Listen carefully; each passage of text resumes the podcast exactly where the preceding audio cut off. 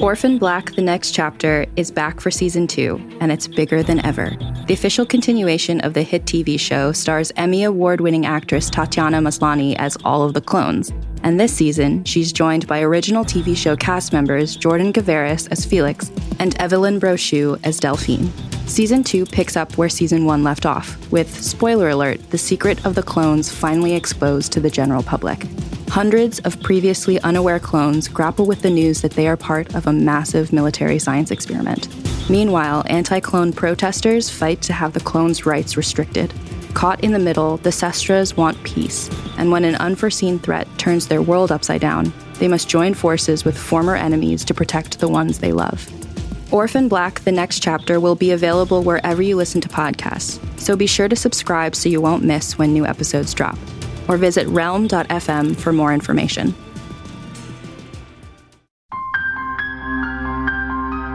I'm Shutter curator Sam Zimmerman. This is the History of Horror Uncut, an essential audio companion to Eli Roth's History of Horror. Eli Roth's History of Horror is a seven-episode docu-series threading the evolution and immortality of the genre and all its terrors within. These are the full, candid interviews, most of which can only be found and heard right here in this podcast.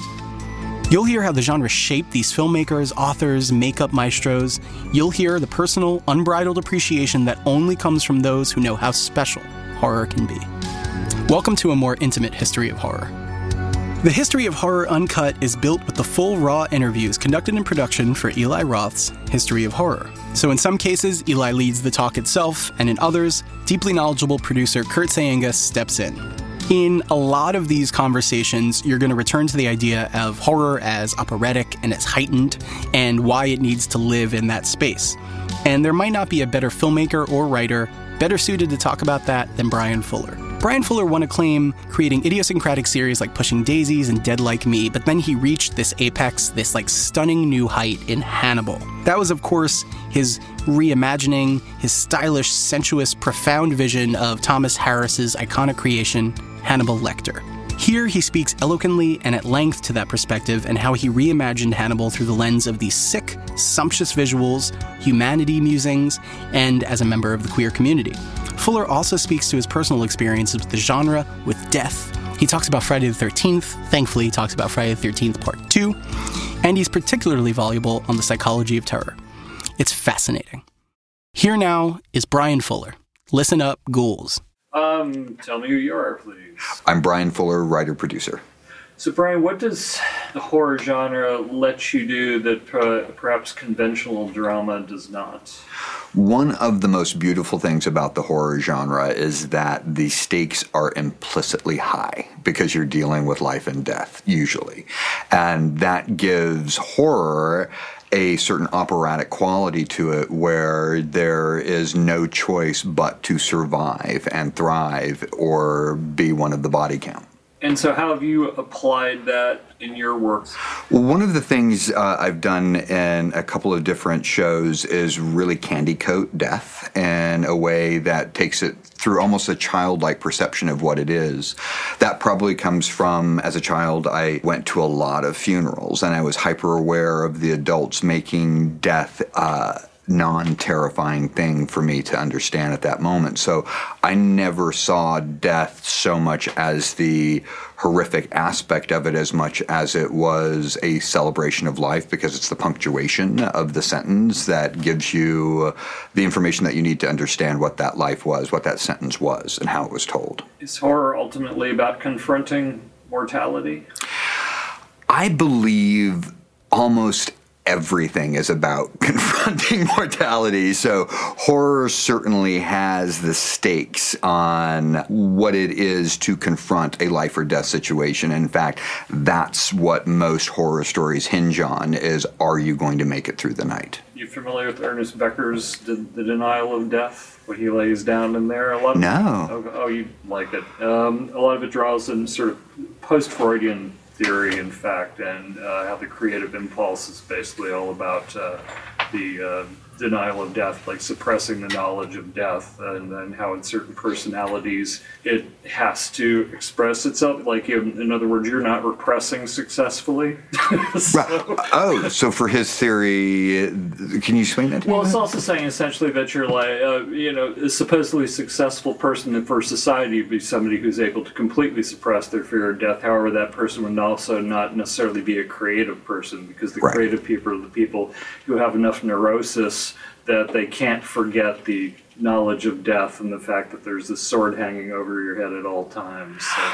It is interesting to be hyper aware of the sword hanging over your head at all times, particularly now in a socio political climate where we could be bombed at any moment. And I became aware of that all too clearly when bomber jets fly over Los Angeles and you hear that rumble and you turn to the people that you're in the room with and go like, well, this is it. Nice knowing you. And there's something so terrifying about how easy it is to say, well, I guess this is it. Speaking of which, it said that horror films are metaphors for what's going on in society, and uh, so what are they expressing right now?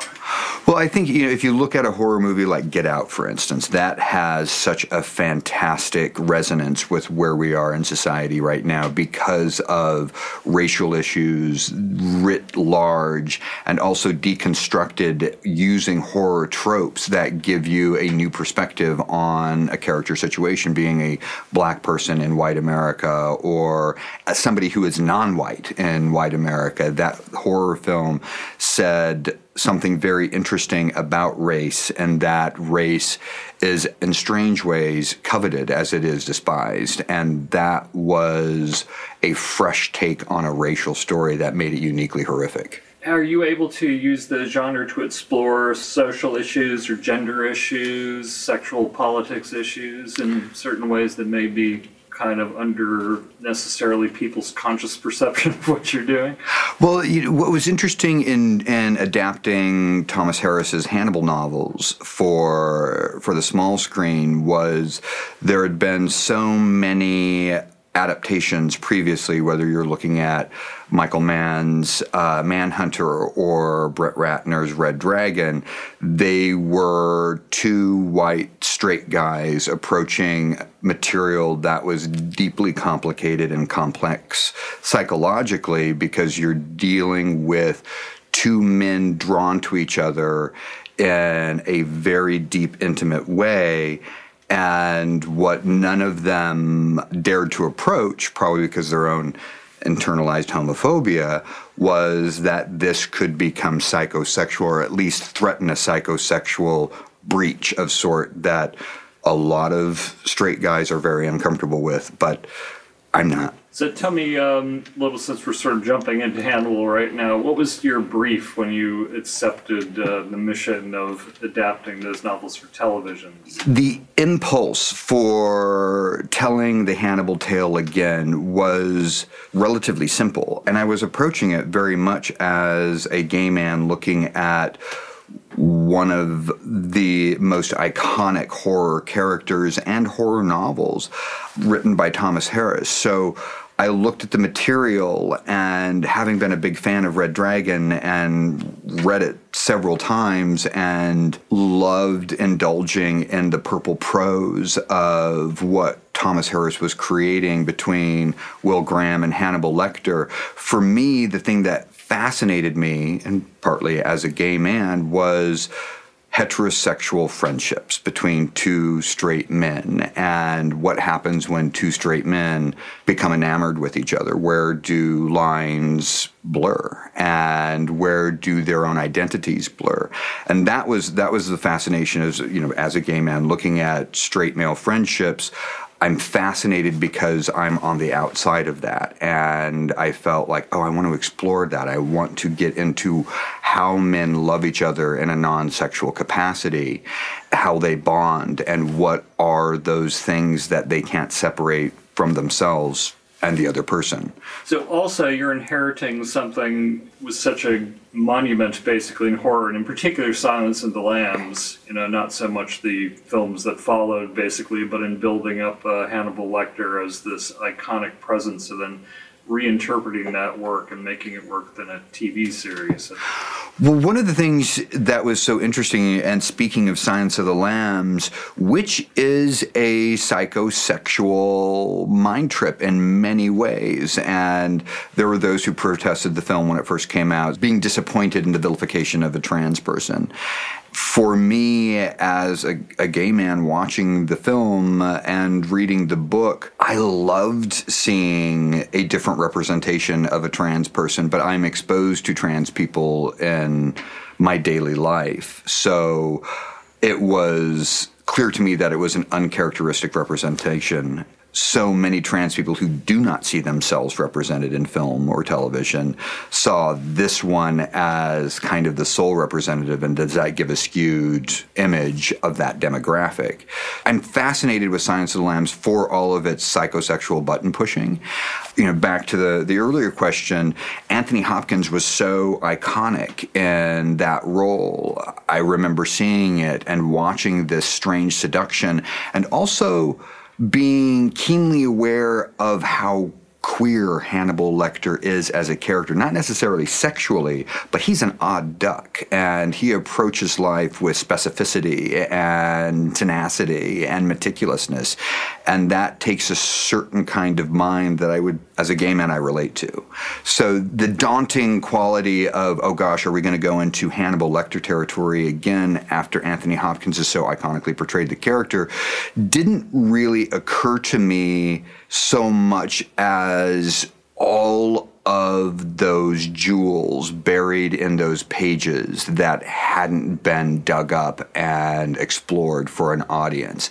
That's the first thing that, that popped into mind is like there was so much that hasn't been done that is in those books waiting to be explored. And that was very exciting for me because if I felt like there was nothing left to tell, that they had told everything and every single treasure had been dug up and explored, then it wouldn't have been exciting. But I felt like there was a treasure trove underneath those sands, and it was up to me and the team to, to dig them out. The series also had incredible high style visually and sonically, and uh, it's very lush. You mentioned operatic, and it had that tone, which seemed also very reflective of Lecter and his milieu. Yeah, well, that was the reason that I wanted the show to be so visually aggressive and highly stylized is that the show was called Hannibal. So it needed to be as stylish as the character himself. And that was the importance of bringing in a food stylist who is going to make cannibalism delectable so that we could be in Hannibal Lecter's point of view. When you look at that bacon wrapped heart, you think that looks delicious. You don't think, boy, that person didn't run fast enough. Actually, yeah, it's one of the things I want to mention specifically about that. Yeah, the series did have a lot of what uh, what they call food porn. Except there's a certain irony, of course, implicit in that, and also a deeper message I think that you're trying to give. How were you using the horror and also this that situation, those visuals, to kind of get a message about consumption across? At the heart of the Hannibal Lecter story is consumption and it is about devouring those who you feel are less than you. And that was the fantastic godlike aura that Hannibal had because he does feel that he is far superior to the rest of human beings. And in the television series we made a special point to illustrate Hannibal Lecter as more than human and perhaps less than godly essentially, it all came out of the first meeting with Mads Mikkelsen, who said he's the devil, right? And I said, well, he's a devil. And I was like, wait, what if he were the devil? What if we were able to tell this story so that both of those things were true? He was a man, a psychopath, a cannibal, but he is also a fallen angel who fell in love with mankind and is now roasting them over his own interpretation of justice and morality.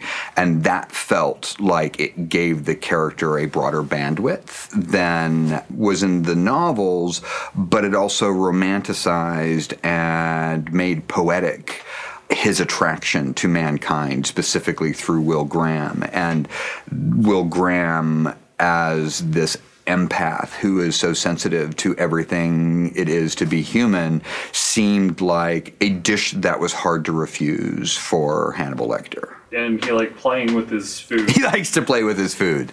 Yes, yes. Well, when the food looks like Hugh Dancy, who doesn't want to play with it? This notion of Hannibal, what is Hannibal's code, basically? What is his sense of justice? The simple code for Hannibal Lecter that struck me was eat the rude. If you're a pig of a human being, you deserve to be somebody's bacon. And that felt so relatable because who amongst us haven't, in our a charged moment, wished instant death and edibility on somebody who was utterly obnoxious and rude. And Hannibal just has the wherewithal to, to carry out and the skill to cook them up yum if you could talk about the influence that character has had, I, one one could say that he introduced this trope of the kind of almost like you know genius supervillain psychopath. Right. Although one could also argue that that goes back to Fritz Lang and Doctor Yeah, yeah, way back. Yeah since then has that kind of character type been overused lately in horror or? Well i think i think the character of the elegant villain the person who is an elitist is striking a chord with a lot of america where we feel in our culture the threat of elitism. We feel the curse of anti intellectualism. There is a movement in America, in this culture, that's been prevalent since, since the 70s and the 80s when the educational system was under attack and, for the most part, dissolved to create an uneducated society that is quick to react. So that uneducated society is now terrified of elitism. They're terrified of intellectuals. So Hannibal Lecter for them must be their worst fucking nightmare. Because he is an intellectual and he is an elitist and he is an aesthete and he is a satirist. For anybody who has disdain for someone who tries or reaches, those people should lie in fear of the Hannibal Lecters of the world because he doesn't value their lives because they have chosen not to live. They have chosen to fear. And fear for Hannibal is delicious. So he's sort of an intellectual revenge fantasy? For me, that's what it really became was an intellectual revenge fantasy in many ways. Eat the rude. And as somebody who likes to to dress up and, and put on a tie, I related to his frustration with his fellow man. and of course, Trump famously said uh, how much he likes the uneducated, that they were his the uneducated have been weaponized in, in this country, and there has been a systemic dissolving of the educational system for the last 50 years. It has been under attack, and people in government like people to be uneducated because they will believe whatever you tell them. And if you weaponize those folks who are blind believers, you've got a Trump campaign. Is using horror or the genre, are you able to reach or sort of slide in, you know, messages uh, to people who might otherwise not uh, engage with them? Well, horror is is is a fantastic delivery mechanism for ideas. In my experience on Hannibal, I was a meat eater before I did the show, and the more I worked on the show, and the more I looked at cannibalism and eating animals, I became less comfortable with eating meat. So I failed Hannibal in that regard because his activity and his willingness to eat people made me much more sensitive to eating animals because I like animals more than people generally. Can't give up sushi. That's the problem. I'm I, I'm pescatarian. Yeah. What has been fascinating about you know not eating land animals anymore or limiting how many land animals I eat when I do have an experience where I go to somebody's home and I don't want to be rude and I'll eat whatever is in front of me. It's easier for me to imagine that the meat on the plate in front of me is a human being than a helpless animal because human beings, I can imagine having it coming, and most animals I can't. There used to be a perception, I think, that uh, horror doesn't work on television, despite the fact that the X Files had some really kick-ass horror. episodes. Kojak, the Night Stalker, The Night Stalker, Kolchak, Kolchak, Kolchak, yeah. yeah. I said Kojak. Which again, well, Kojak would have been an interesting take in the Night Stalker. Is that changing? Is that perception changing? I feel like the perception of horror not working on television was just that a perception until somebody came along and proved beyond a shadow of a doubt that horror does work on television and that somebody was The Walking Dead. After The Walking Dead was such a success, then executives at networks began to open their minds to the possibility. And before The Walking Dead, I can't tell you how many horror shows that I pitched and heard from executives that no, we've done the research. People don't want horror in their homes. That just proves that a lot of research is bullshit. The zombies opened the gates for horror, and I don't think that Hannibal would have had a place on television if it weren't for those doors being bashed down by hordes of zombies. Hannibal had some, you know, really terrifically bloody imagery and else just macabre over the just kind of amazing scenes. I was, were you surprised at how far you were able to push it? In retrospect, I was surprised at how far we were able to push it, but during the time when we were making it, we were so collaborative with NBC that if I knew a big horror sequence was coming up and I knew we had to do it justice, I would call broadcast standards and practices and I would speak to a woman named Joanna Jameson and I would say, So, we have this scene coming up where a guy's going to cut off his face, feed it to the dogs, and maybe eat his nose himself. How do we do that? And without blinking, and these are some of the funniest exchanges that you will find in the industry are these standards and practice notes exchanges. She said simply make the blood a little blacker, keep it as dark as you possibly can, and you can get away with a lot. Utilize the shadows and let people imagine the horror. The tint of red and blood is a thing that will set off the broadcast standards and practices police. So just by making that a little darker, a little ruddier, a little browner, a little blacker, you can show as much as you want. And we did. There was an episode where we had people whose backs were flayed open and their flesh spread out to look like angel wings.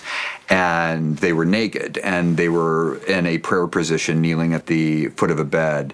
And they had exposed buttocks, and standards and practices said we can't show bare asses on our TV. And I said, okay, what if we filled the ass cracks with blood.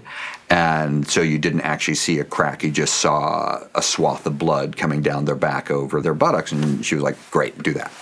And we did, and then it aired.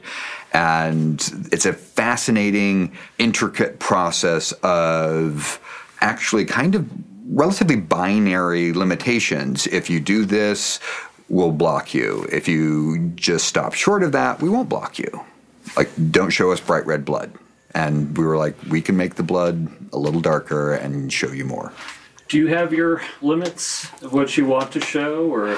I do. I cannot process a rape story as entertainment.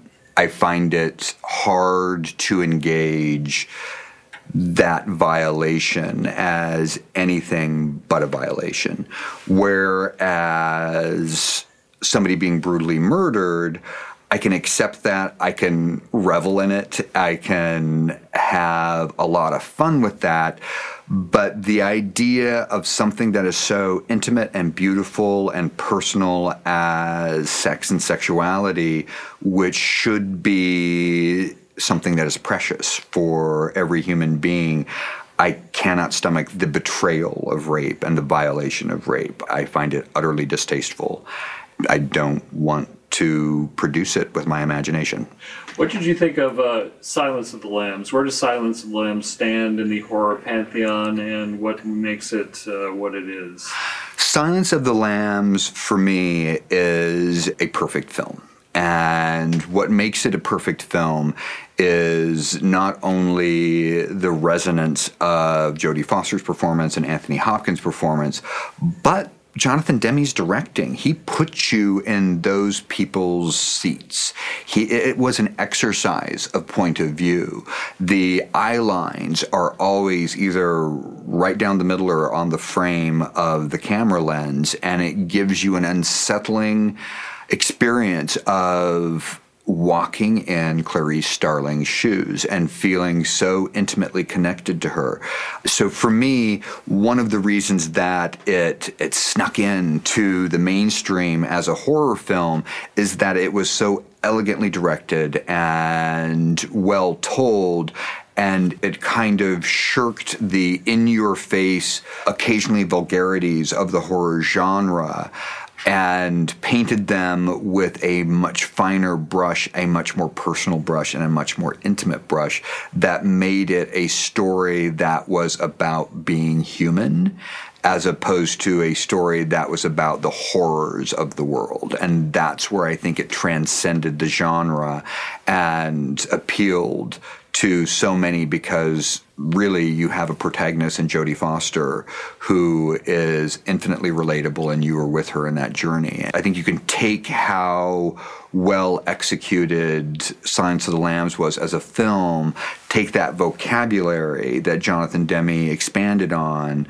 and how he tells those stories, and then look back at other horror films and see how they're doing essentially the same thing with different tools, with cast or with film directors, but it not only transcended the horror genre, it validated it. And it said this this is actually what's happening in all of those horror movies that you can't see. But now that you watch Silence of the Lambs and you see how meticulously the story is told, you can apply that learned vocabulary to Halloween and see just how brilliant that film is and, and using a lot of the same stylistic, intimate point of view approaches directorially that made it sing and made it relatable. And you also had a fantastic script by Debra Hill, and that brought those young women to life and made them relatable. And so I think with Silence of the Lambs, having a fantastic female protagonist that is brought to life by Jodie Foster gave it a life that allowed people who do not appreciate the horror genre to appreciate that performance. And that performance was the introduction for a lot of people who are uncomfortable with horror to actually sit back and enjoy it. Seven was probably not did not get the incredible accolades of Silence of Lambs, and yet that was also a very influential film as well. With the film Seven, you had a director not unlike Jonathan Demme taking the material to a level that the audience did not assume you could go to with a horror film, giving it legitimacy and elegance in the filmmaking. Seven is a beautifully made film. Every frame of that picture is gorgeous gorgeous, and there's something about aesthetics being a fantastic delivery mechanism for horror. And you see how David Fincher wanted to make sure everything was gorgeous. So even when you were looking at something horrifying, like an emaciated man strapped to a bed surrounded by air fresheners, it was a gorgeous graphic image and then there was horror within that frame. So once again i think beauty is a wonderful way to tell a horror story and david fincher's films are gorgeous and it was the elegance of the structure of that film the the elegance of the performances. It is an elegant film, but what happens within those frames are horrific. I still can't get Leland Orser with the razor blade dildo strapped onto him, shuddering in a corner, saying, Please, please just take this off of me, and thinking, God, that's a beautifully designed sequence. and also, Leland Orser is an amazing actor. There's something about the genre that, because of its low budget beginnings, people seem surprised when there's dedicated craft and telling a horror story. And those well made films tend to break out a bit. And they invite you into lesser known films that you will understand are just as well made in a different way as someone who enjoys cinema and enjoys aggressive cinema.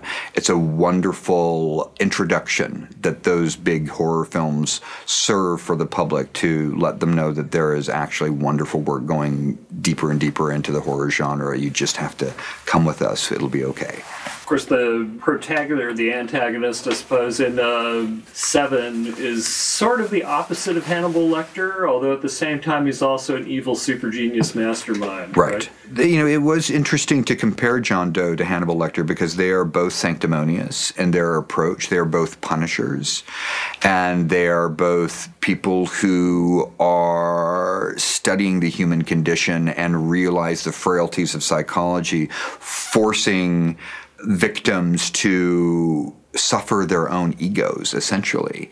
That was also a boogeyman that had his sights on you. And John Doe could come after any of us for our greed, our avarice, our lust. And Hannibal just comes after you if you're rude, which I can handle not being rude, but I don't know if I can handle not being human. Which leads me into the Saw film. Right. I remember when Saw first came out, it was back when Netflix delivered discs to your mailbox.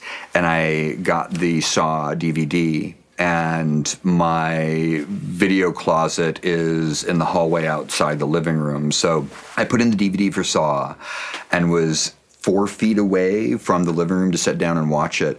But on the menu for the DVD for Saw is just nonstop screaming. So by the time I stepped four feet into the living room, I was like, uh, already it's too much screaming. I think I put on Monster Squad instead. Speaking of serial killers, tell me about your childhood. It was interesting. I grew up in the Pacific Northwest, and when I was pubescent, there was a serial killer that was stalking the Lewis Clark Valley.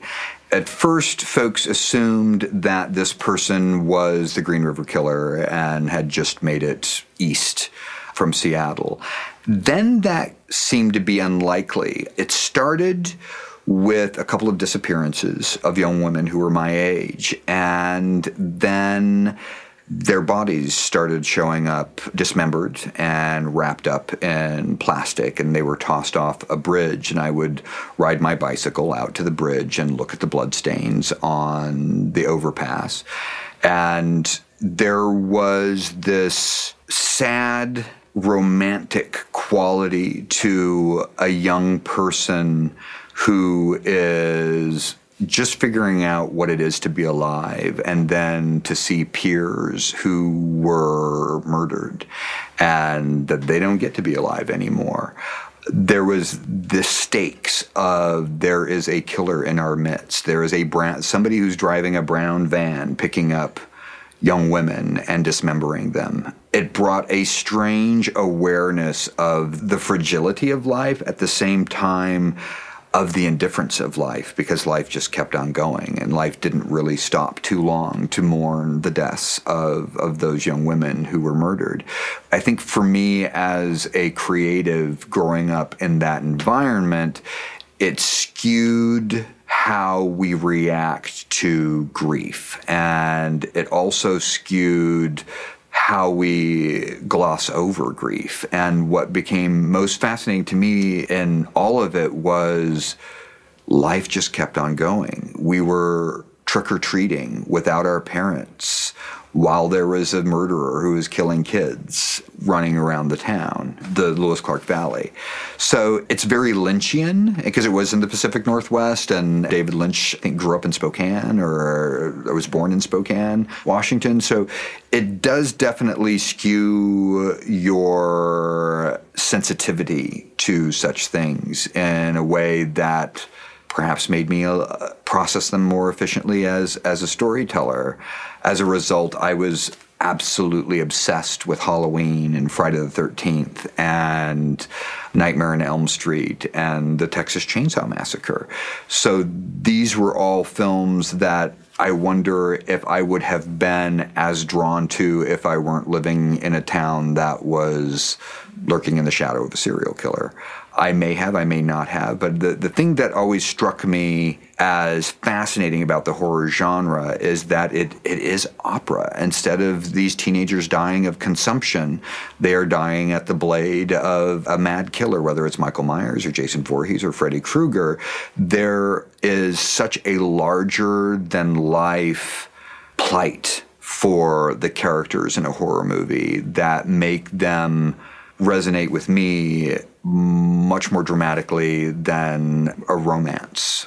Since we're talking opera and operatic, uh, do you like the films of Dario Argento? Oh, yeah, yeah. One of the many things that I love about Dario Argento's films is that they are so incredibly stylized and so broad with their emotions. And just thinking of Suspiria and how that tale of witches in a dance studio unfolds in such a personal way through the young woman who comes to the school to I'm trying to remember her name Oh boy, I can't remember the character's there's, name. There's the Jessica directress. Harper. Uh, yeah, Jessica Harper. Yes.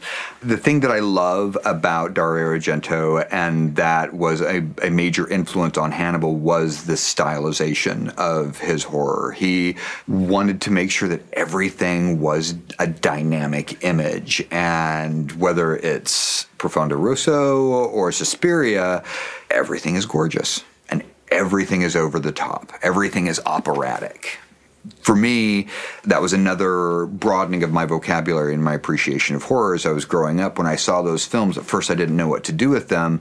And then I just got seduced, whether it was the Goblin soundtracks or the dramatic tension that was always present because people were dying. It felt like in Dario Argento movies that people are having a reasonable reaction to the scenarios around them, and they're so over the top. I think with American horror, people try to like contain it and make it as human and small in their reactions unless they're they're at the other end of a blade. But people tend to get very methodical in American horror movies once once they get into a group and realize what they're up against. And what I love about Dario Argento movies is that they're not afraid to freak out.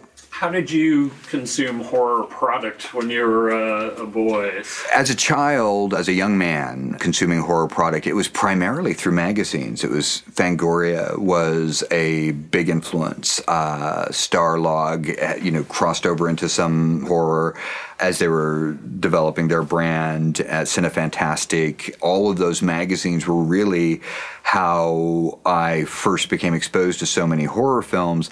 And then I would read the novelizations.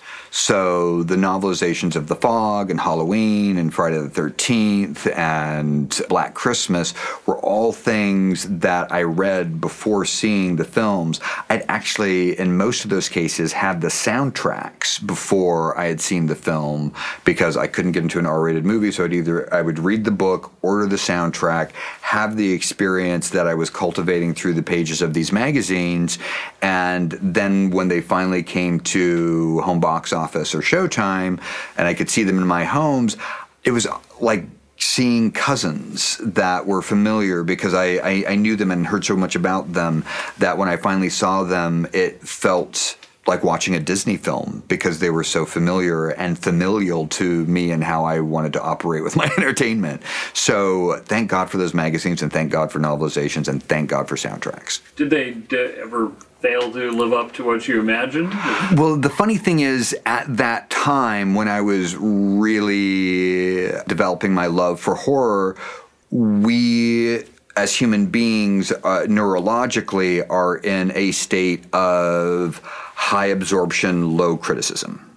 So, no, they were all fantastic. I loved. I, I, was never disappointed because my criticism was very low and my absorption was very high. I just consumed, and I would tell friends the tale of Friday the 13th who couldn't get into movies. I would have campfires where I would tell them, like, break down the story and tell what was going to happen to Marcy when she went to the restroom and got a hatchet in the face. But uh, uh, really taking advantage of spreading the horror nerddom to my friends by being the one who sought out the material that we couldn't see and say, like, well, we can't go to the movies and see it, but I can tell you everything that happens.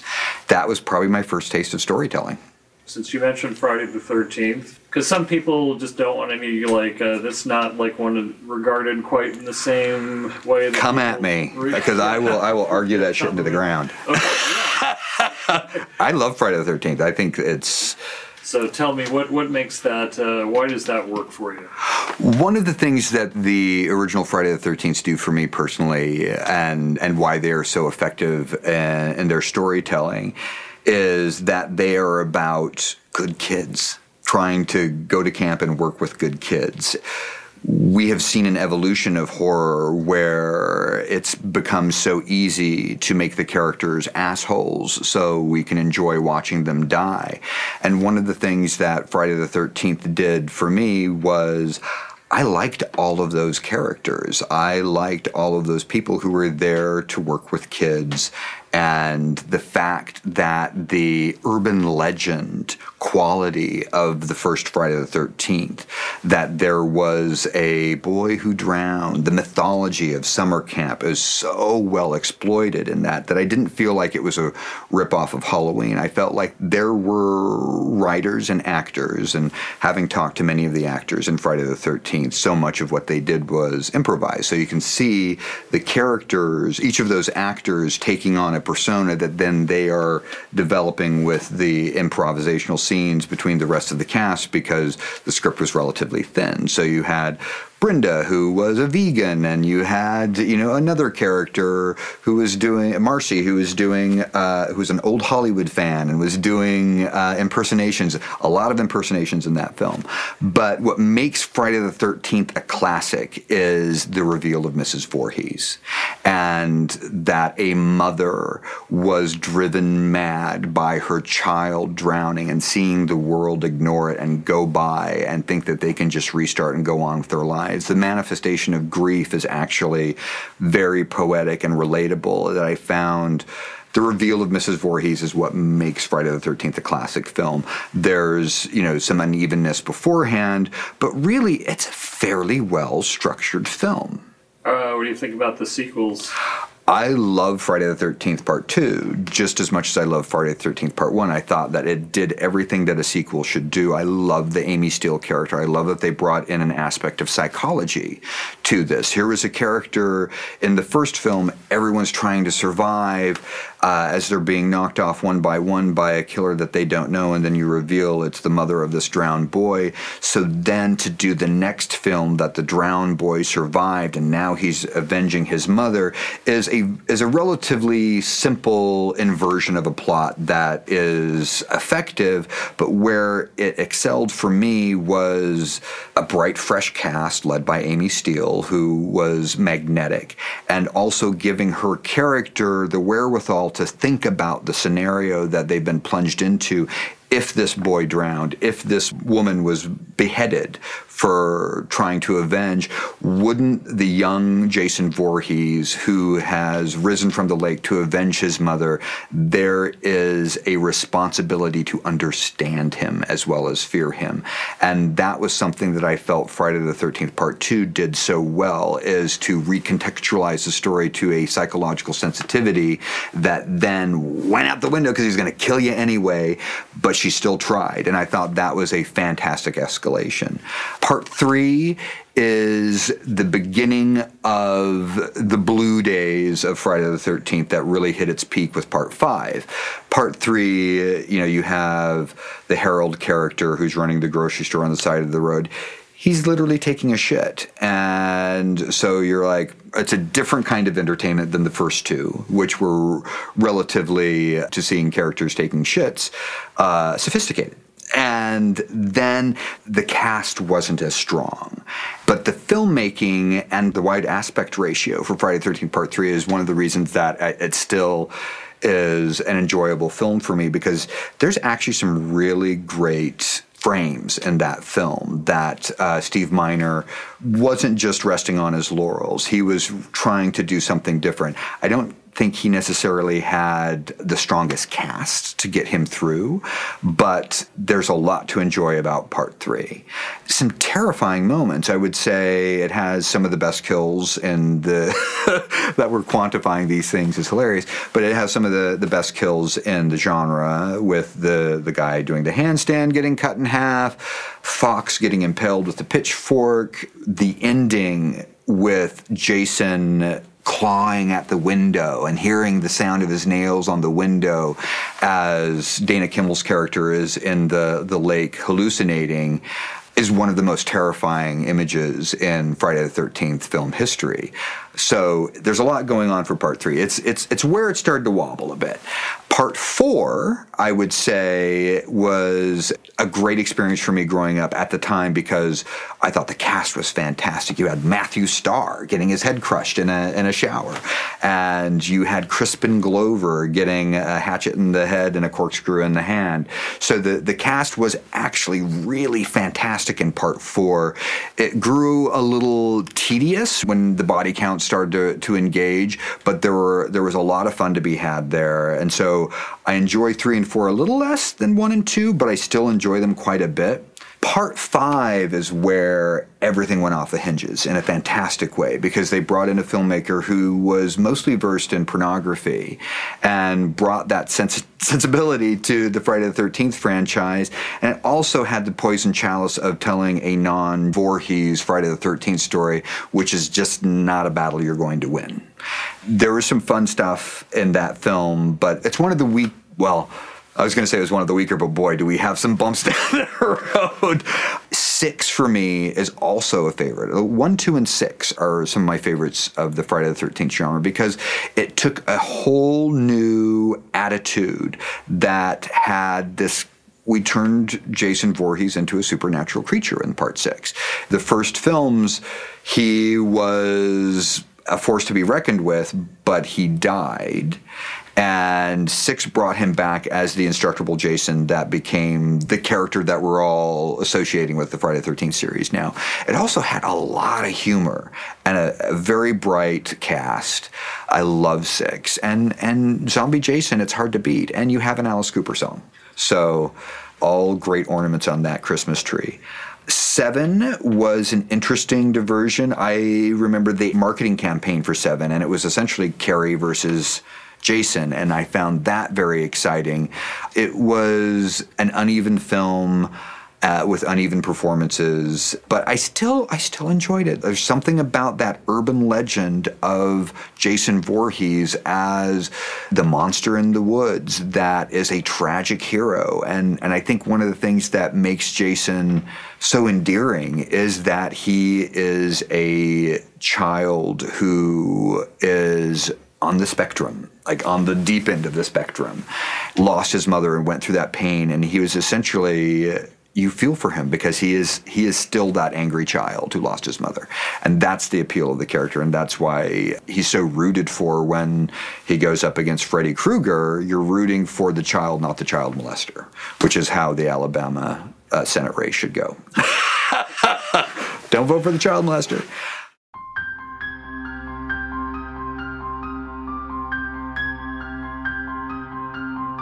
Let's talk a little about pushing daisies. Okay. how it approaches uh, the the undead. How did you come at that? Basically, what's uh, it's sort of a unique spin on uh, the zombie. Well, Pushing Daisies uh, was originally conceived as a spin-off to Dead Like Me. Uh, Dead Like Me was a show that I did about a young woman who dies and becomes a Grim Reaper, and as she's touching people to release their souls before violent deaths, so they don't experience the trauma, she notices that there's this guy who's touching people and, and bringing them back to life. And he was originally designed as a foil for the George character in uh, Dead Like Me. And then when I left Dead Like Me, I just put the idea in my pocket. And essentially, what I wanted to do is a horror show that the entire family could watch. And I wanted to have fantastic corpses and talking zombies and also do something a little bit different with the zombie genre where they were intelligent zombies and could articulate and have instant recall of their lives to solve the problem. So really it was about how do I take my love for horror and make it into an ABC show that uh, that they'll pay me to make. The romance of it and the obsession with death and the price that we pay to live all felt like things that were aspects of horror films that I adored and I wanted to twist them around a little bit so to fool the the network executives into believing that they were making Amelie but they were actually making something much darker. Well, I noticed even in um, looking it up, like on Amazon or whatever, it's described as you know uh, a crime procedural and fantasy. Right. You know? A forensic fairy tale is how they they tried to to market it. I was fascinated with this man who couldn't touch the things that he loved. And I suppose as a gay man who grew up right smack dab in the middle of the AIDS epidemic, and, and my testicles dropped when AIDS was decimating the gay community. I feared as a child if I masturbated and got my own semen and a cut on my finger, I could give myself AIDS because that was how poor the education was about that. I guess the idea of loving something and not being able to touch them came from that and my own kind of without ever having sex i was terrified that i could get aids because no one was telling anybody how it was contracted and how it was spread. So as a little kid who's starting to masturbate and starting to figure out what is sexually attractive and that thing that i'm attracted to being told over and over that it will kill you. If you express yourself sexually, you will die, and it'll be a horrible, lonely, rotting death. So, a happy story about a pie maker. who can't touch the things he loved felt like a, a way to wrestle with my own interpretations of, of sexuality and sexual expression because also growing up in a small town where who knows what my father would have done if he found out I was gay.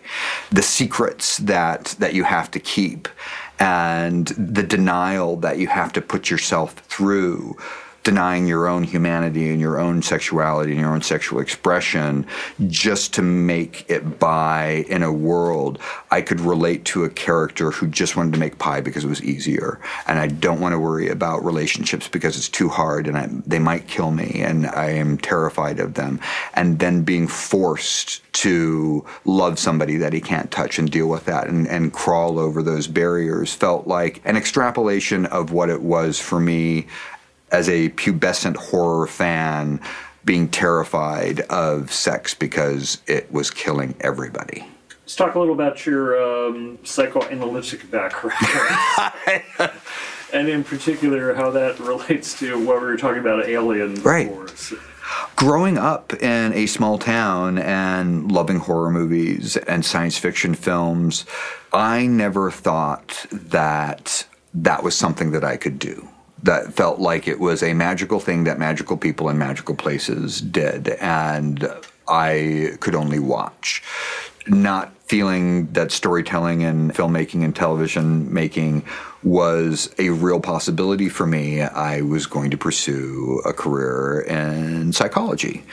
And so I went to a local community college, started taking high level psychology courses. And one of those courses was experimental psychology. And in this experimental psychology class, the edict was to design an experiment. And my experiment was do you enjoy a film more as a popcorn experience, or do you get more out of it as a viewer if you understand the psychological subtext of what you're seeing? And I used the film Alien as a case study because that film, speaking of growing up in small town America, whenever my mom went to the grocery store, I grabbed the Alien photo novel that was in the magazine rack and I just sat there and pored over every image because it was frame and frame and frame of what the movie was. So I got to look at the production design very deeply and meticulously. I wanted to see if an audience would enjoy an alien film more if they understood the themes in place. And you have a mother who is in charge of a small family who doesn't care about them and is willing to sacrifice them to a penis, a penis headed monster who comes into their life through rape. Kane is raped by the facehugger. He is forced to bear the child of a rape and the mother allows it through the surrogacy of Ash, who is is taking care of her children in her absence, but she is an absentee mother. Looking at the production design, and I believe so much of the disturbing qualities of the alien film are due to H.R. Giger blending biomechanical horror to something very simple the disillusionment and the abandonment of the family unit. If you look at the alien ship, it is fallopian tubes filled with eggs in its cargo bay. And when you are going into this environment, you are vulnerable to the world that is outside of the family unit. So if you go outside the family unit, you will encounter horrors and you will bring that back to the family unit, and the family unit will die because of that. And if you look at the production design and how sensual it was with the vaginal palm of the face hugger, out of which comes a penis that plants an egg. And that egg takes over your body and your soul and violates you, and you are left a carcass at the end of it. One of the things that I also responded to this film was seeing Sigourney Weaver playing the outsider in a community, the, the black sheep of the family, as it were, something that I very much related to. She's the one who's trying to keep the family safe. You can't let in the outsiders. You have to protect the family. If they went outside, seal the door. We need to protect ourselves. That's the only way the family is going to survive. And the thing that the alien films, for me, resonate so deeply is that you take the Ripley character, and because she saves a cat, she is a hero. If she didn't save that cat, she is a survivor. And that is the thing that I feel like a lot of the subsequent Alien films have missed out on is that both in Alien and in Aliens, Ripley is not a survivor. She is a hero because she saves something that is vulnerable, that she chooses to put herself in danger to save another entity. And the fact that it was the family pet most people were like, "Why are you going back for the fucking cat? Like, let the cat die, get off the ship." But for Ripley, the thing that made her the best family member and the one who merited survival was that the cat is family, and if I can save any of us, I'm going to do it, even if it costs me my life. And that's what makes her a hero. And what James Cameron so brilliantly did in the sequel is that he made that cat a little girl. And then all of the metaphors of motherhood that are suggested in the first film come to full fruition with mother protecting children versus mother protecting child. And that war is so impactful and so powerful because it is the simple basic instincts that we saw perverted in the first film brought to wonderful fruition in the second film. That's why those two films speak to each other so beautifully. And is the the monster, the ca- creature in that film, uniquely terrifying? Or I mean, the, also the text, be, the subtext becomes super overt in the second film. Yes. Well, the, you know, I, I, think what is so terrifying about that film, particularly as we're we're getting into a time right now, and I hope this bears wonderful fruit in the horror genre. We are able to articulate now in a way that we we might not have been uh, a couple of years ago the horrors of male oppression in a way that is insidious in our society. And so H.R. Giger or Ridley Scott seeing the H.R. Giger illustration of the big penis headed monster may not have said that looks like a giant cock on a man chasing people around and perverting them and consuming them, but he got that it was scary. He got that it was threatening. And for so many women, now you're hearing the tales of people who are, you know, men who whip out their dicks to control and terrorize. For Ridley Scott to put a big dick on the head of a giant man and have that be your monster is pretty deep and interesting to unpack, particularly now whether he was doing it consciously or not. Whether he's doing well, it, it doesn't matter if, if he was doing it unconsciously. He still did it, and he still understood that it was terrifying, and he may not have known just why, but H.R. Giger knew that penises are terrifying, vaginas are alien, and these are our bodies and these are things that we have to deal with and demystify. Otherwise, our society is always going to be afraid of penises and vaginas, and they shouldn't. How much of horror, in particular certain types of horror, seems to be dealing problems with the body, physicality? David Cronenberg created an entire genre of body dysmorphia horror. And one of the things that is so horrific about the alien films is your body betrays you. Uh, Kane's body betrayed him. It hid a secret. It didn't tell him that he was in danger. His body felt like he could survive, but his body betrayed him. Ash betrayed him. And with Cronenberg's story, it is about your body betraying you in some capacity. You look at The Brood, and The Brood is a, a, wonderful film about psychological manifestation of internal horrors. One of his most insightful films, I think, in terms of what it is to be a human being. You have a woman filled with such mad rage at her place that she manifests rage babies that go out and do her bidding. It evolved from an exploration of if you're so angry, can you manifest sores over your body that are the representation of your internal psychological turmoil? And what happens if you manifest this in the form of a child who will kill your enemies? What a strange wish fulfillment that is scanners. Your our our brains are betraying us because we can't control the input that is coming into our minds, and that is something that's incredibly relatable. You take someone being in a room and hearing conversations from a variety of sources and how maddening and oppressive that can be, and then you multiply that by a factor of a thousand, and you can never shut them off. Even when you're alone, you can hear them bleeding through. That will drive you mad. And there are people who feel that power is something that they should be able to control or weaponize, and then you become the villain because of something strange that's happening with your body that you can't control. So, really, I, th- I feel like that is the great gift and brilliance of Cronenberg's horror and approach to horror is that it is always about our own selves betraying our own selves.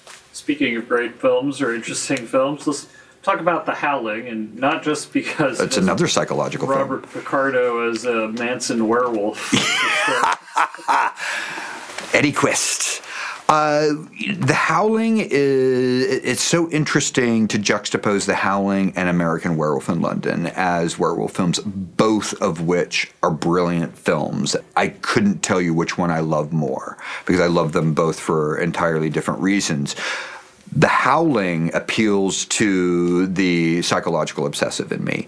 I love that you have Dee Wallace Stone's character, Karen, who is this investigative journalist looking into a strange series of murders, only to be traumatized unexpectedly by the killer and needing to recoup from that trauma in the belly that created that killer was such a fantastic, simple horror device that John Sayles executed so beautifully and pulled in all of the issues of what is our primal self, what is our hopeful higher self, and once again looking at the howling and looking at this community that was created as a kind of reaction to est movements in, in the 70s of, of those personal growth movements and that we need to appeal to our, our baser selves to understand who we are as human beings and that's not a scary thing taking those motivations and extrapolating them into a horror story where a woman is afraid that something once again inside her. She's been infected. It's inside her. She can't stop it. She knows it's there. And the madness of, am I crazy? Or is the world really turning into something that I never expected? And is always in a horror film such great fodder for a character's grief and isolation. What was so fascinating about the howling, looking at it through the prism of where we are now, and the argument that these people are trying to access their baser, more primal selves, and that is a happy, healthy thing. I think there is a movement in this country that is saying to themselves, it is okay to access your baser self, your racist self, your hateful self, because that is what's going to protect you and allow you to survive. We understand now psychologically because of science that conservative minds think differently than progressive minds. Conservative minds have a much greater fear center than progressive minds. So when they react to something, they are defaulting to a fear reaction where progressives are defaulting to a hope reaction. And when you are afraid of everything, you are going to act out and you are going to make the situation worse. And so to take werewolfism, lycanthropy, into a psychological setting and say that this is something that could possibly be in all of us and you can't control it. It's going to come out and it's going to fuck you over. And so, can we say fuck on AMC? Are they going to bleep me or should I not? I, I should not say the idea that these horror elements are in all of us. They just need a little push or a little activation, and we can each be the our own villain in our story. That's something that's also very fascinating about the werewolf genre, and and and that is well explored in a completely different way in American Werewolf in, in London because it, it doesn't go to the psychological places as much as it goes to the emotional places of loss and searching for identity as a young man and how you are going to create a world for yourself moving forward after grief. A lot of similar issues in The Howling, but The Howling goes to a much more insidious place with the betrayal of Karen's husband and him becoming a werewolf and submitting to the thing that she's fighting against. And so we see a woman at the center of this story who's fighting the worst parts of herself because she knows that they're looking for hope, looking to do the right thing, and looking to defeat the bad in all of us. Her husband loses that battle and she wins it even if it costs her her life. And you look at John Sayles, who wrote the script, and you think, what's John Sayles, this amazing, articulate writer, doing a werewolf movie? then you see that werewolf movie and say, because it is so thoughtful and powerful, and he found something to explore in that story that hadn't been as thoroughly explored before. And so, The Howling for me is one of the greatest werewolf movies that has been made because of all of the levels that it's playing with. Speaking of that conservative, I mean, Stephen King is, of course, famously wrote that horror ultimately is a conservative genre that it sort of reinforces the status quo, even though King himself is very liberal. Very liberal, yeah. Is that true, or is. There is an aspect to what Stephen King says in terms of how horror is a moralizing genre and a conservative genre. There is punishment for breaking the deadly sins. We see the tropes, uh, whether it's sex or drugs or bad behavior of any kind, those are the characters in horror movies that we're looking forward to seeing drop first while we fight and hope for the righteous to survive the night. So I, I do think that there is something very conservative and moralizing about the horror genre on one hand, but then you look at the survivors of horror films, and they are mostly women. And so I, I would say that horror is just as much a feminist genre, more so than a conservative genre, because despite all of those punitive aspects of a horror story, a woman survives because she was resourceful, because she was smart, because she depended on herself, and she was able to get herself out of the mess. The women in these stories mostly survive because they got themselves out of it. There's rarely the cavalry. They end up chopping off the head of the bad guy or planting a machete in their head. And I would say, for me, interpreting the genre, I would say that is a triumph of the oppressed which is interesting also because I think there's this perception of horror as being a essentially misogynist genre. So, which I think may have be actually been it's been referenced several times. The Siskel and Ebert show that they did on slasher films. Yeah, seems to have just really what left a, a couple huge, of dicks. Yeah, left a huge mark, and they didn't even get it right either. And so, they gave Betsy Palmer's address out so people could complain to her about Friday the Thirteenth. They were dicks. That's that's asinine. Yeah. What a couple of assholes. well, they're dead now. Yeah. so there. Yeah. I want to ask you actually about some of the. We have these subgenres. The show slid into six different things. So if I mention one of them, like if you can think of some cool films that may have been in that and what you liked about them. For instance, uh, ghosts. Is there any like particularly good ghost stories come to mind? There are so many fantastic ghost films and ghost-oriented horror films out there. The first one that leaps to mind is The Haunting by Robert Wise. And what's so incredible about that film is that you don't see a single ghost. It is all done with sound design, and it is one of the most terrifying films because of sound design and because of Wise's instinct to focus on the faces of those being terrified because that is what you're relating to and that is what is informing your emotion, not the ghost and the monsters. What they failed to realize in the remake is what you don't see is more terrifying than what you do see. And then you take a, a film like The Haunting, which is perhaps a, a very classic ghost story, and then you look at how the, the genre was subverted by the others and take taking in the new wave of ghost stories, whether it's The Sixth Sense and what M. Night Shyamalan has been doing with his you know high concept twists. He essentially was telling a ghost story that we didn't know was a ghost story until the twist was revealed. Similarly with the others the others i found a much more dynamic and terrifying film because ultimately it was about a mother who was driven mad by isolation and murdered her own children and herself and then had to deal with that and had ghosts appear to tell her that she had to deal with that. And the the sudden release of the terror at the end when she she realized her role and what she had done to her family because of the isolation. It took the ghost story to such an intimate place and made it so much more visceral because you didn't know the ghosts were dead. And that's something that Sixth Sense has done so well. I'm trying to think of like other ghost stories that have Oh, uh, tickled my fancy. Let's see, Poltergeist. Oh, Poltergeist. Poltergeist is a perfect film. That was another film that I had read a lot about in Cinefantastique and Fangoria and had seen pictures of all the different sequences. Yet when I went to see Poltergeist and I was sitting in the theater and Zelda Rubinstein came out and said this house is clean, I bought it.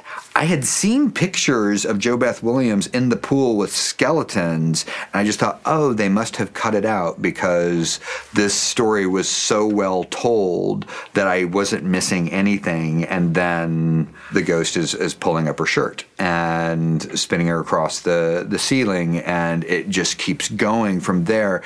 And it, it really is exemplary in what works about a Steven Spielberg film and what a genre master Steven Spielberg is because he takes a high concept story and he sticks all of these grounded emotional hooks in it and pulls it to the ground so that you are looking at a family struggling with strangeness, struggling with a loss, struggling with a teenager who doesn't want to connect with them. And you see parents who are intensely likable. They're pot smokers, they're silly, they're a ton of fun, and their reaction to everything around them was so authentic that it created the reality that told the audience this is real, this is accessible. JoBeth Williams is brilliant in that film because she is every mother that we remember from that era who was cool and cared about her kids and would fight whatever entity came her way to get her children back. So Poltergeist was a wonderful metaphor for families fighting to survive intact oppressive forces and you look at The Shining, which is a different kind of ghost story about a different kind of family experience, and you see, uh, you know, talking about Kubrick Shining, not King Shining, because they are different. What was so effective for me watching that as a child of an abusive parent to relate to the supernatural saving you from an oppressive situation and being able to call out to unexpected allies who will save you. And what was most powerful for me in that film was Shelley Duvall's arc as an oppressed mother who then realizes that she has to fight for her child against the madness of her husband, against the isolation of their environment. You see how family is a great source for horror storytelling because family is very intimate, family is very close to us, and family is very dangerous if you're in the wrong family. I need to ask you about vampires. Oh, yes at this point, the vampire subgenre seems fallow. I guess it's safe to say, but just you wait. It goes up. it goes up and down. Right? Yes. So. One of the things that I loved about vampirism, once again, it is a body horror and it is an infection that will take away your humanity. So much of these stories are about the fear of losing our humanity. What happens when a force greater than ourselves takes over and controls us, whether it's vampirism, lycanthropy, or you know demonic possession. There's something terrifying about the seduction of something so alien and and so much of the vampire story is sexualized it is through a kiss, through a bite, through penetration, insemination, for lack of a better word, of, of vampirism. So, one of the things that has been so fascinating about the evolution of vampires, going from literature, obscure vampirisms, whether it's Sheridan Le Fanu or your Bram Stoker or even Percy Bysshe Shelley, people were exploring vampirism as a way to allow yourself to be a little more primal, uh, a little more monstrous. And the sexual equivalency of that is profound because in heightened passion, we are a little less ourselves. We are a, a, little more animalistic and we lose our civility for passion. And vampirism, which has, has come dressed up in elegance and it has come dirty and gritty.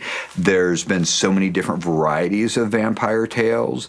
If you look at how vampirism evolved from Anne Rice and how she she didn't domesticate vampires. I feel like the Twilight movies domesticated vampires.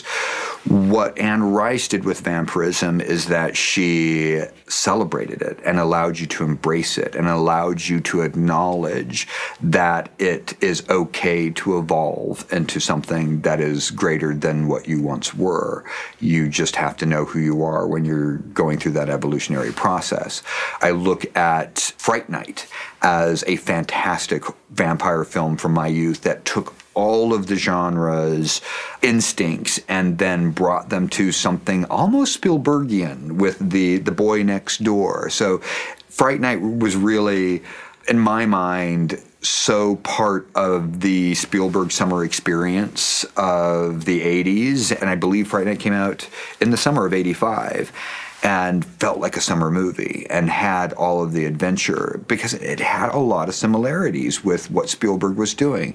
Looking at a family unit that was struggling, a mother and a son who are alone by themselves, and what happens with sexual evolution, and what happens when you are becoming more of a sexual creature and, and young pubescent boys being hives of hormones and how is that different than what drives a vampire? And looking at the difference between an old monster and a young monster, a young sexual monster, was, was an interesting parallel. Yeah, there's this sexually confident uh, older male basically next door, so who's sweeping in and stealing your girlfriend. Right.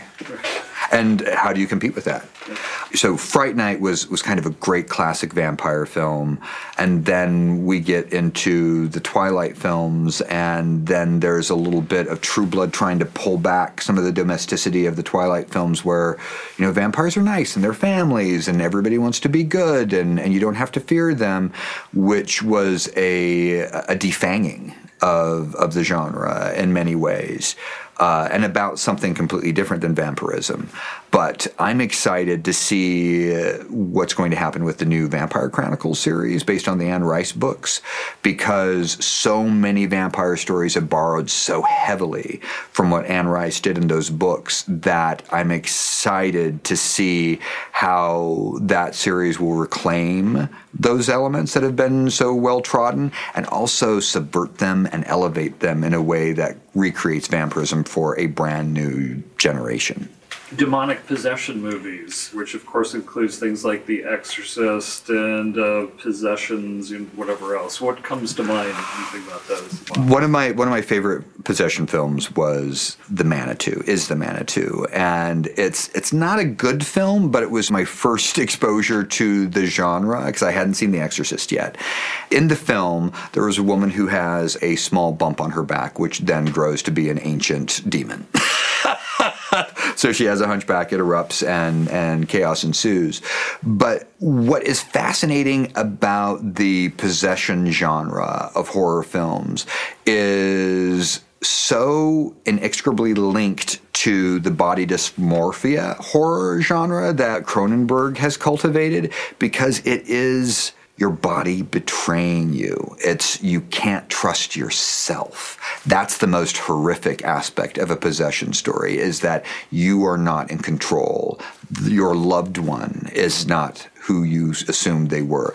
And the possession uh, genre, depending on how big that umbrella is, does that encompass the Stepford Wives? Does that encompass Invasion of the Body Snatchers? Anything that takes away your control of your humanity feels like it is a possession storyline. It is, once again, in, in horror films, if you can't even trust yourself, that's the most terrifying thing. And and we saw that to wonderful effect in both of the Evil Dead films. You see in the first Evil Dead a much more sober horror oriented approach to the possession storyline But in Evil Dead 2, that is so wildly comedic and absurd that it takes all of the the the sobriety of possession storytelling that we witnessed in the first film and throws it out the window for one of the funniest horror films ever made. Did you see, um, let's see, 30 Days of Night? Yes. Oh, yeah. What do you think of that? 30 Days of Night is another wonderful twist in vampire movies. As David Slade is quoted, who directed a Twilight film and directed 30 Days of Night, is that he's directed one vampire film. And 30 Days of Night is a vampire film. The Twilight movies, I don't think, are in my mind, I don't quantify them as as vampire films. What I loved about Thirty Days of Night, not only David Slade's fantastic direction and the way he builds a horror story, but the idea of this town that is going to be dark for 30 days and the vampires will reign during that time was such a great unexpected subversion of the rules of vampirism. Vampires, you know, unless you're Catherine Deneuve and David Bowie, don't usually go out in daylight. And if you're trapped in a town for 30 days of night, you, chances are you're not going to survive because the whole aspect of a vampire story, almost all of the films hinge on being safe by sunrise and the vampire not realizing that he had gotten too deep into his pursuit to, to know that the sun was rising and that was their ultimate death.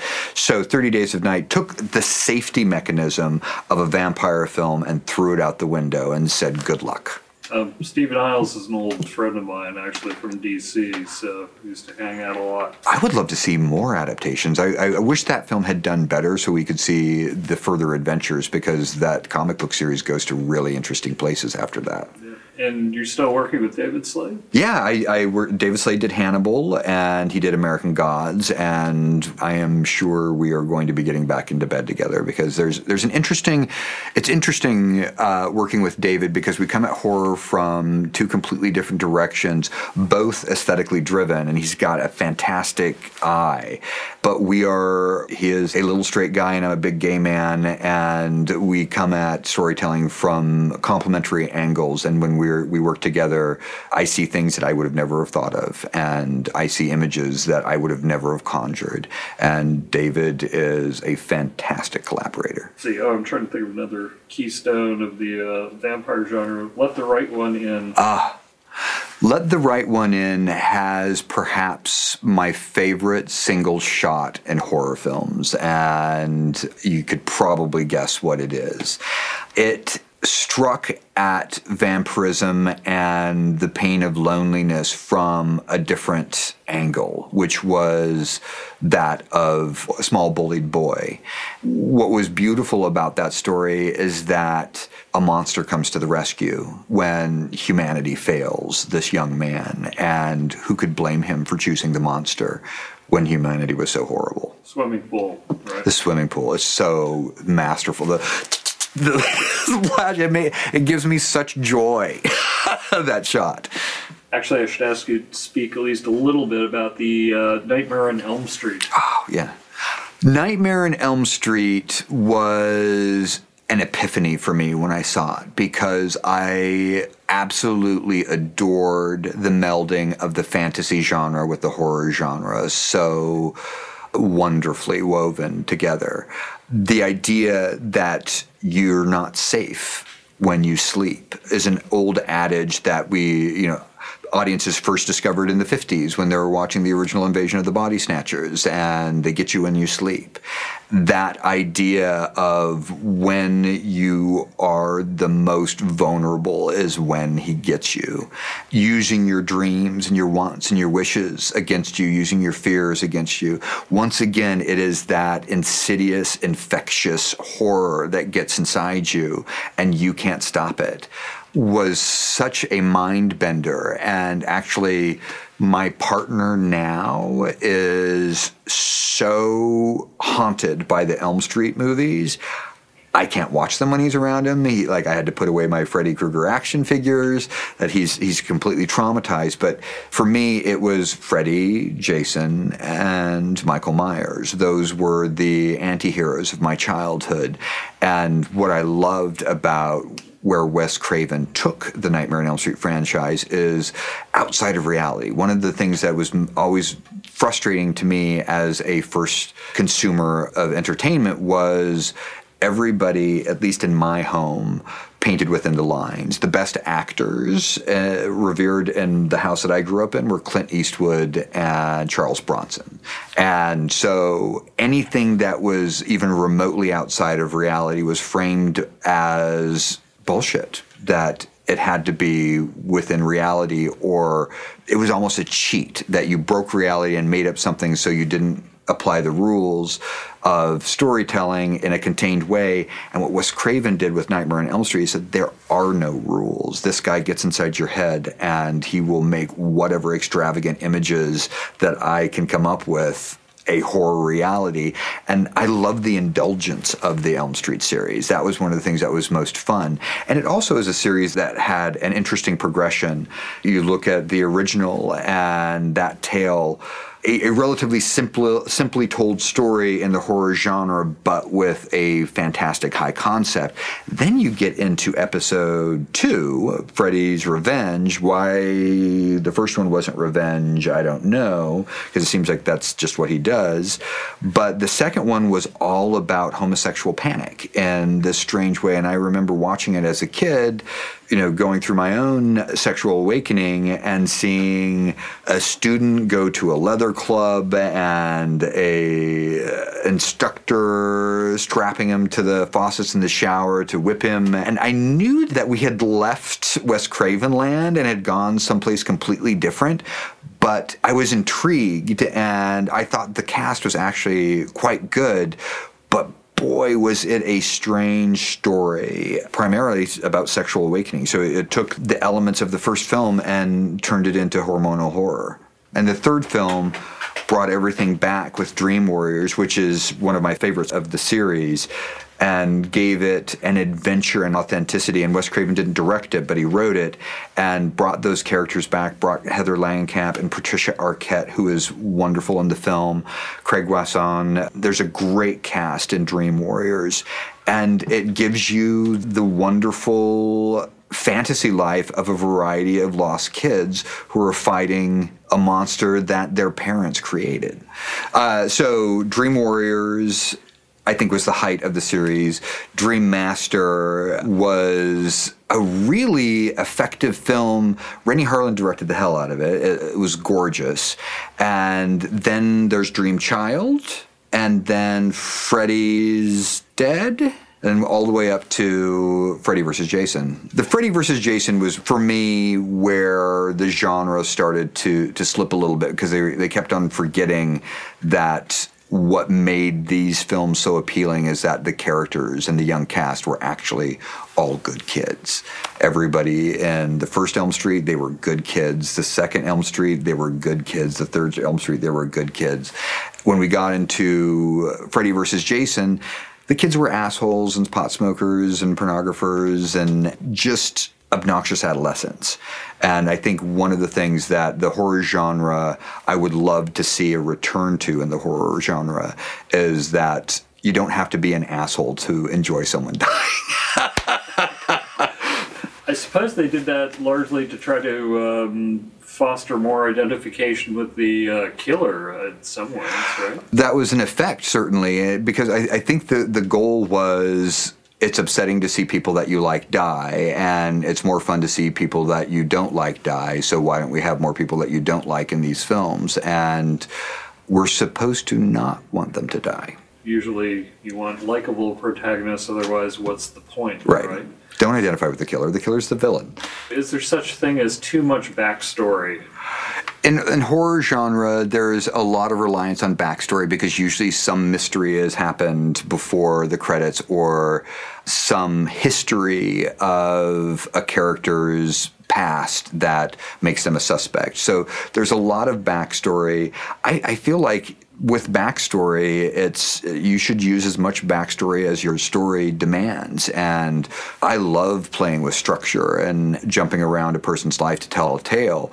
So I'm I'm not afraid of backstory. I don't think backstory is. I haven't identified a film where I was like, oh, them and that backstory. Star Wars: The Phantom Menace. I would argue about the prequels because I've watched them recently. And one of the things that's interesting about the prequels is that the actual story of the prequels and the arcs and the ideas are really sound. And they're just not told in an enticing way. But I would argue that you could have made an interesting story. They just didn't. is Frankenstein a zombie? Frankenstein is uh, well. Frankenstein's monster is a zombie. Sorry, sorry. Yeah. I yes, I, I, think Frankenstein created the genre of zombies in film, and then George Romero extrapolated from those themes something much more subversive and much more penetrative in, in American culture. And I would, for me, George Romero's Dawn of the Dead film is one of my favorite horror films of all time. I think it is a political allegory. I think he was saying things that were so insightful about the class system in America that when you look at zombies in a mall and the traditional uh, zombie film tropes, he is masterfully executing all of those horror elements in a way that brings it right to a social justice scenario, particularly that opening when in the ghettos, all of the poor are keeping their loved ones hidden away from the rest of the world because they know that they will kill them. And there's something so fascinating that that film opens with a, a black community and a black woman who is trying to protect her black man husband from the military because she knows that they're likely to kill him whether he's a zombie or not.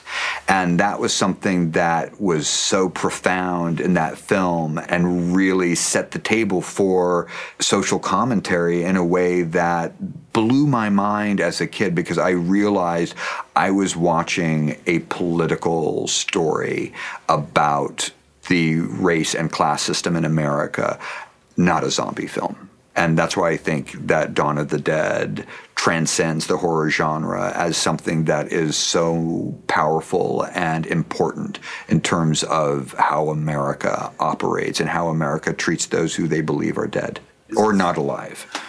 Is it safe to say that Frankenstein is more about a, a European, essentially, sensibility, about in, uh, fears of its time? I would say yes. I would say that Frankenstein is does have a certain European sensibility.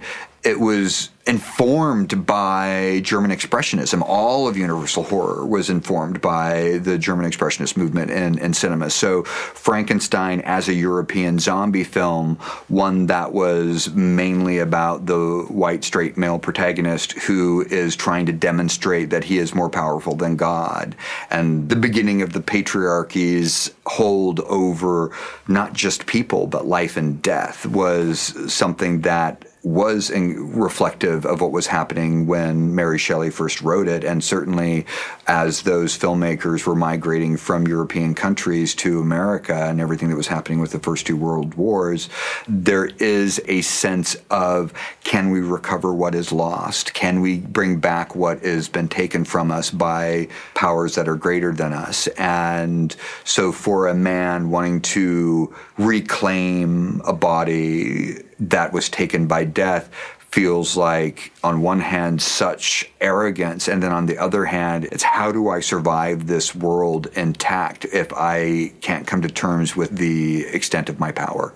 Bride of Frankenstein, Dr. Frankenstein, Dr. Pretorius, say, is it a same-sex relationship where they're creating life without a female involved in the process? Well, I think that's the what's so interesting about Bride of Frankenstein and the approach to finding a mate. I mean, all that film was about finding a mate for the monster. So even though it's a monster, even though it is a dead thing back from the grave, it certainly deserves to get laid as a privilege of white male dominance. That unpacking of a woman who, when she was alive, was bright and had a future and a point of view, and then in death is forced into a marriage that she initially rejects and is repelled by.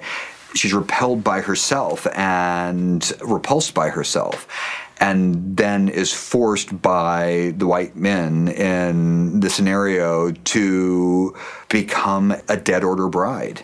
And there's something, you know, it's hard not to see the Bride of Frankenstein through a feminist perspective of even in death, they will try to get you and control you and tell you how to live.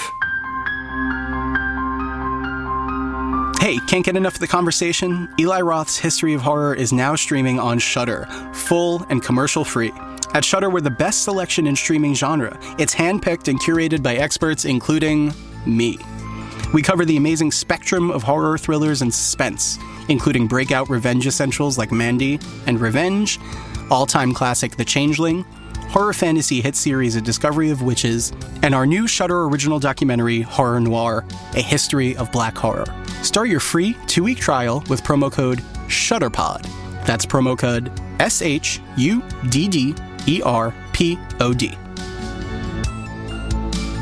History of Horror Uncut is a Shudder original podcast. Hosted by Sam Zimmerman, produced by Liam Finn, sound designed by Jeremy Lee, music composed by Michael Tioli. Special thanks to executive producers Eli Roth, Kurt Sayenga, Jonathan Koch, Stephen Michaels, James McNabb, Allison Berkeley, and Joseph Freed, as well as the AMC Networks and AMC Studio development and production teams who allowed us at Shudder to make this. For Shudder, Owen Shiflett, Nicholas Lazo, and Robin Jones. This podcast is protected under the laws of the United States and other countries, and its unauthorized duplication, distribution, or exhibition may result in civil liability and criminal prosecution.